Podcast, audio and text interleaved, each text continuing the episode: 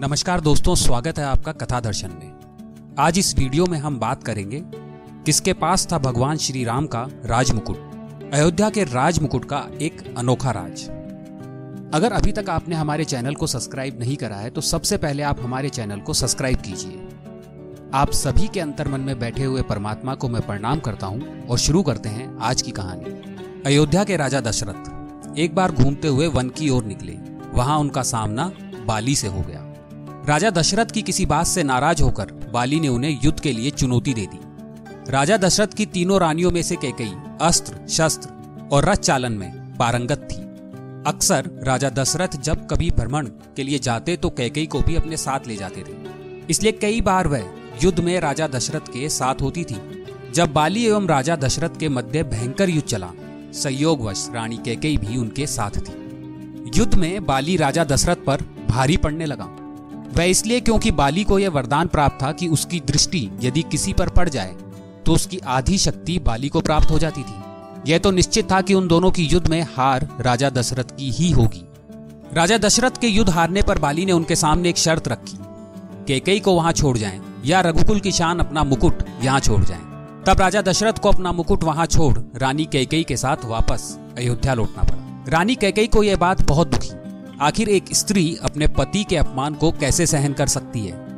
यह बात उन्हें हर पल कांटे की तरह चुभने लगी कि उनके कारण राजा दशरथ को अपना मुकुट छोड़ना पड़ा।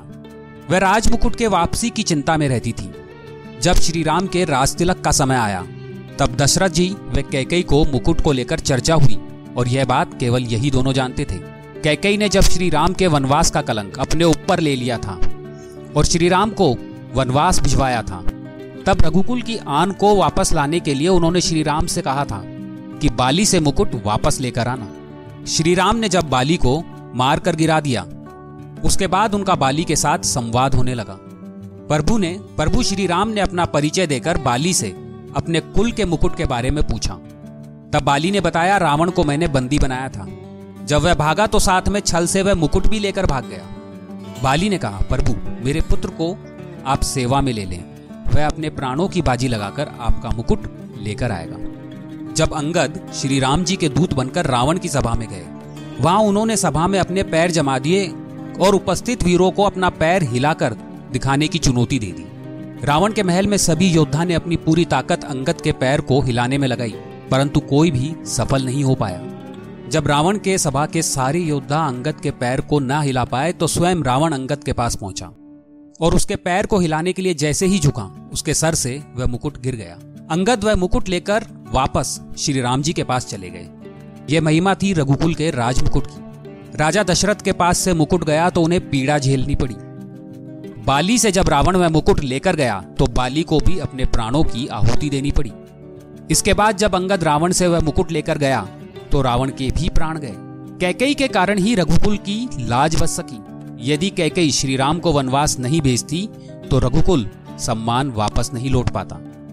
कैकई ने कुल के सम्मान के लिए सभी कलंक और अपयश अपने ऊपर ले लिए।